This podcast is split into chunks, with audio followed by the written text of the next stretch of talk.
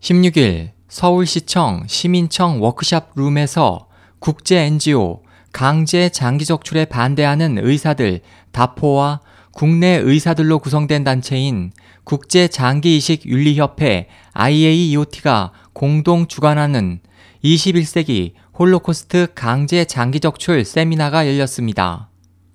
이날 행사에는 중국에서 벌어지는 강제 장기 적출 문제를 조사한 공로를 인정받아 2010년 노벨 평화상 후보에 올랐던 캐나다 인권 변호사 데이빗 메이터스와 IAEOT 관계자들이 2000년 이후부터 현재까지 계속되는 중국의 양심수들에 대한 강제 장기 적출 만행의 실상과 각국의 입장, 각 인권단체들의 조사 상황 등에 관해 상세히 소개했습니다. 강제 장기 적출 왜 21세기 홀로코스트인가와 이에 대한 국제사회의 움직임과 한국의 현황, 장기 약탈을 위한 사례에 대한 무관심 등의 주제 발표와 신간 안내, 토의 및 질의 응답으로 진행된 이번 세미나에는 사회 각 분야 관계자, 시민, 대학생 등이 참석해 현재까지 자행되는 중국의 만행에 큰 놀라움과 많은 관심을 나타냈습니다. 첫 번째 발표에 나선 이승원 IAEOT 회장은 오늘 행사의 목적은 중국에서 생체 장기 적출로 죽어가는 사람들을 살리자는 것이라면서 중국에서는 현재 매년 1만 건의 장기 이식 수술이 진행되는데 그중 80% 이상의 장기가 양심수, 파룬공 수련자, 위구르족 등 소수 민족, 가정교회 기독교인에게서 강제로 적출된 것이라고 말했습니다. 이 회장은 양심수 중 특히 파룬공 수련자가 집중적으로 희생되고 있는데 그 이유 중 하나는 보통 이식한 장기는 10년 정도 사용 후 다시 재이식해야 하지만 파룬공 수련자의 장기는 이식 후 계속 사용이 가능하다는 사실이 알려졌기 때문이라고 덧붙였습니다. 두 번째 주제를 발표한 김황호 큰덕 경희 한의원 원장은 국제사회의 움직임과 한국의 현황에 대해 2000년부터 현재까지 중국에서 자행된 15만 건의 장기 적출에 대한 여러 국제조사단이 수집한 각종 정황과 증거를 제시했습니다.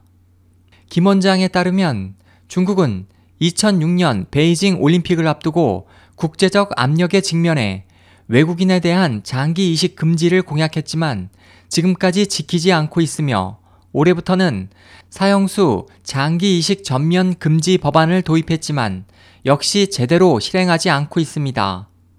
또 우리 국내에서도 이에 대한 정부 차원의 통제나 규제가 이루어지지 않아 여전히 많은 한국인들이 중국으로 장기 이식 관광을 떠나고 있습니다.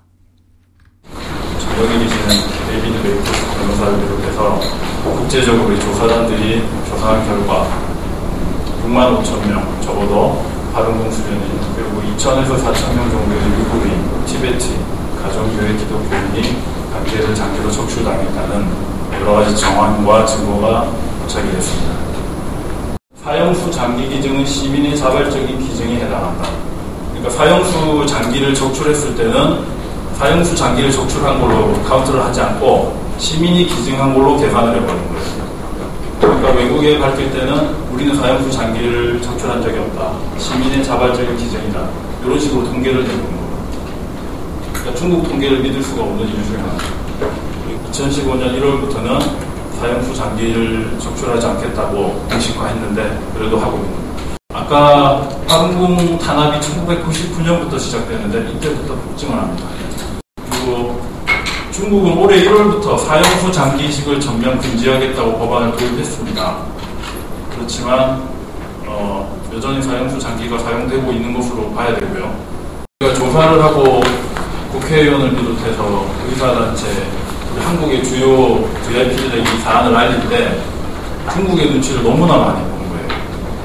우리나라 언론도 영향을 받는 언론도 있고 그러다 보니까 중국의 눈치를 보기 때문에 이 사안에 대해서 침묵을 하고 말을 하지 않습니다. 그런데 어, 현재 이 정치 정세는 그런 게 아니거든요. 세 번째 발표는 2006년 강제 장기 적출에 관한 보고서를 발표해 처음으로 전 세계에 중국의 참혹한 만행을 알린 데이빗 메이터스 국제 인권 변호사가 맡았습니다. 메이터스 변호사는 현재 세계 각국에서는 중국으로의 장기 이식 관광을 금지하고 그것을 법제화하는 등의 움직임을 보이고 있지만 한국에서는 현재에도 많은 사람이 중국으로가 장기 이식을 받고 있다며 그러한 행위는 장기 이식 관련 범죄에 협조하는 것이라고 지적했습니다. 그는 내한 기간 중 많은 관계자와 의료 전문가들에게 이 같은 사항을 알릴 것이라며 가장 강력한 장기적 출 금지 법안을 발효시킨 대만의 사례와 미국이 난민 허용 규정 중 장기적 출과 관련해 수정한 내용 등을 소개했습니다. 또 한국의 의사들이 중국의 장기적 출과 관련된 각종 연구나 연수 등에 참가하지 말 것을 호소하면서 어떠한 경우라도 장기를 위해 사람을 살해하는 행위는 정당화될 수 없다. 현재 국제사회는 원정 장기이식을 법률과 정책 등으로 규제 및 금지하고 있는데 한국은 이에 대해 어떤 계획이 있는지를 묻고 싶다고 말했습니다. 이은지 다포 간호사팀 아시아 어드바이저는 중국의 반인류적 만행을 중지시키기 위해 우리가 무엇을 해야 하는가에 대해 발언했습니다. 이은지 어드바이저는 전 세계의 비난과 계속되는 중지 요구에도 현재까지 계속되는 강제 장기적 출 만행이 중국 내에서 스스로 해결되기는 매우 어려울 것이라면서 범죄란 처벌이 부여되는 여부로 결정되는 것이 아니라 양심에서 판단해야 하는 만큼 더 많은 기관과 단체, 시민들에게 이 사실을 알릴 것이라고 말했습니다. 중국 내에서 이것을 해결하기가 정말 힘든 상황일 것이다. 그래서 이제 우리가 무엇을 해야 되는가에 좀 더 핵심을 맞추어서 보고 싶습니다. 범죄란 어떠한 처벌이 반드시 주어져야만 범죄라고 생각하지 않습니다. 양심에서 이것이 범죄인가 범죄가 아닌가는 판단해야 되죠. 그러나 아는 만큼 눈에 보인다고 그러죠. 내가 모른다면 모른다면 모르고 범죄를 저지르는 상황이 되죠. 그래서 저는 알리는 것이 굉장히 중요하다는 것을 이 자리에서 말씀드리고 싶습니다. 내 알리려면 나의 감정은 내가 충격받은 것은 조금 내려놓고 객관적으로 이 사실을 처음 접하는 사람들에게 알릴 수 있는 상태가 되어야 되겠죠. 공감은 소통의 시작이다. 이런 얘기 아마 들어보셨을 겁니다. 들어보셨나요? 솔론이라는 그리스 철학자는 우리는 언제 불의를 끝낼 수 있는가? 바로 희생자가 아닌 사람들이 희생자와 마찬가지로 분노할 때이다.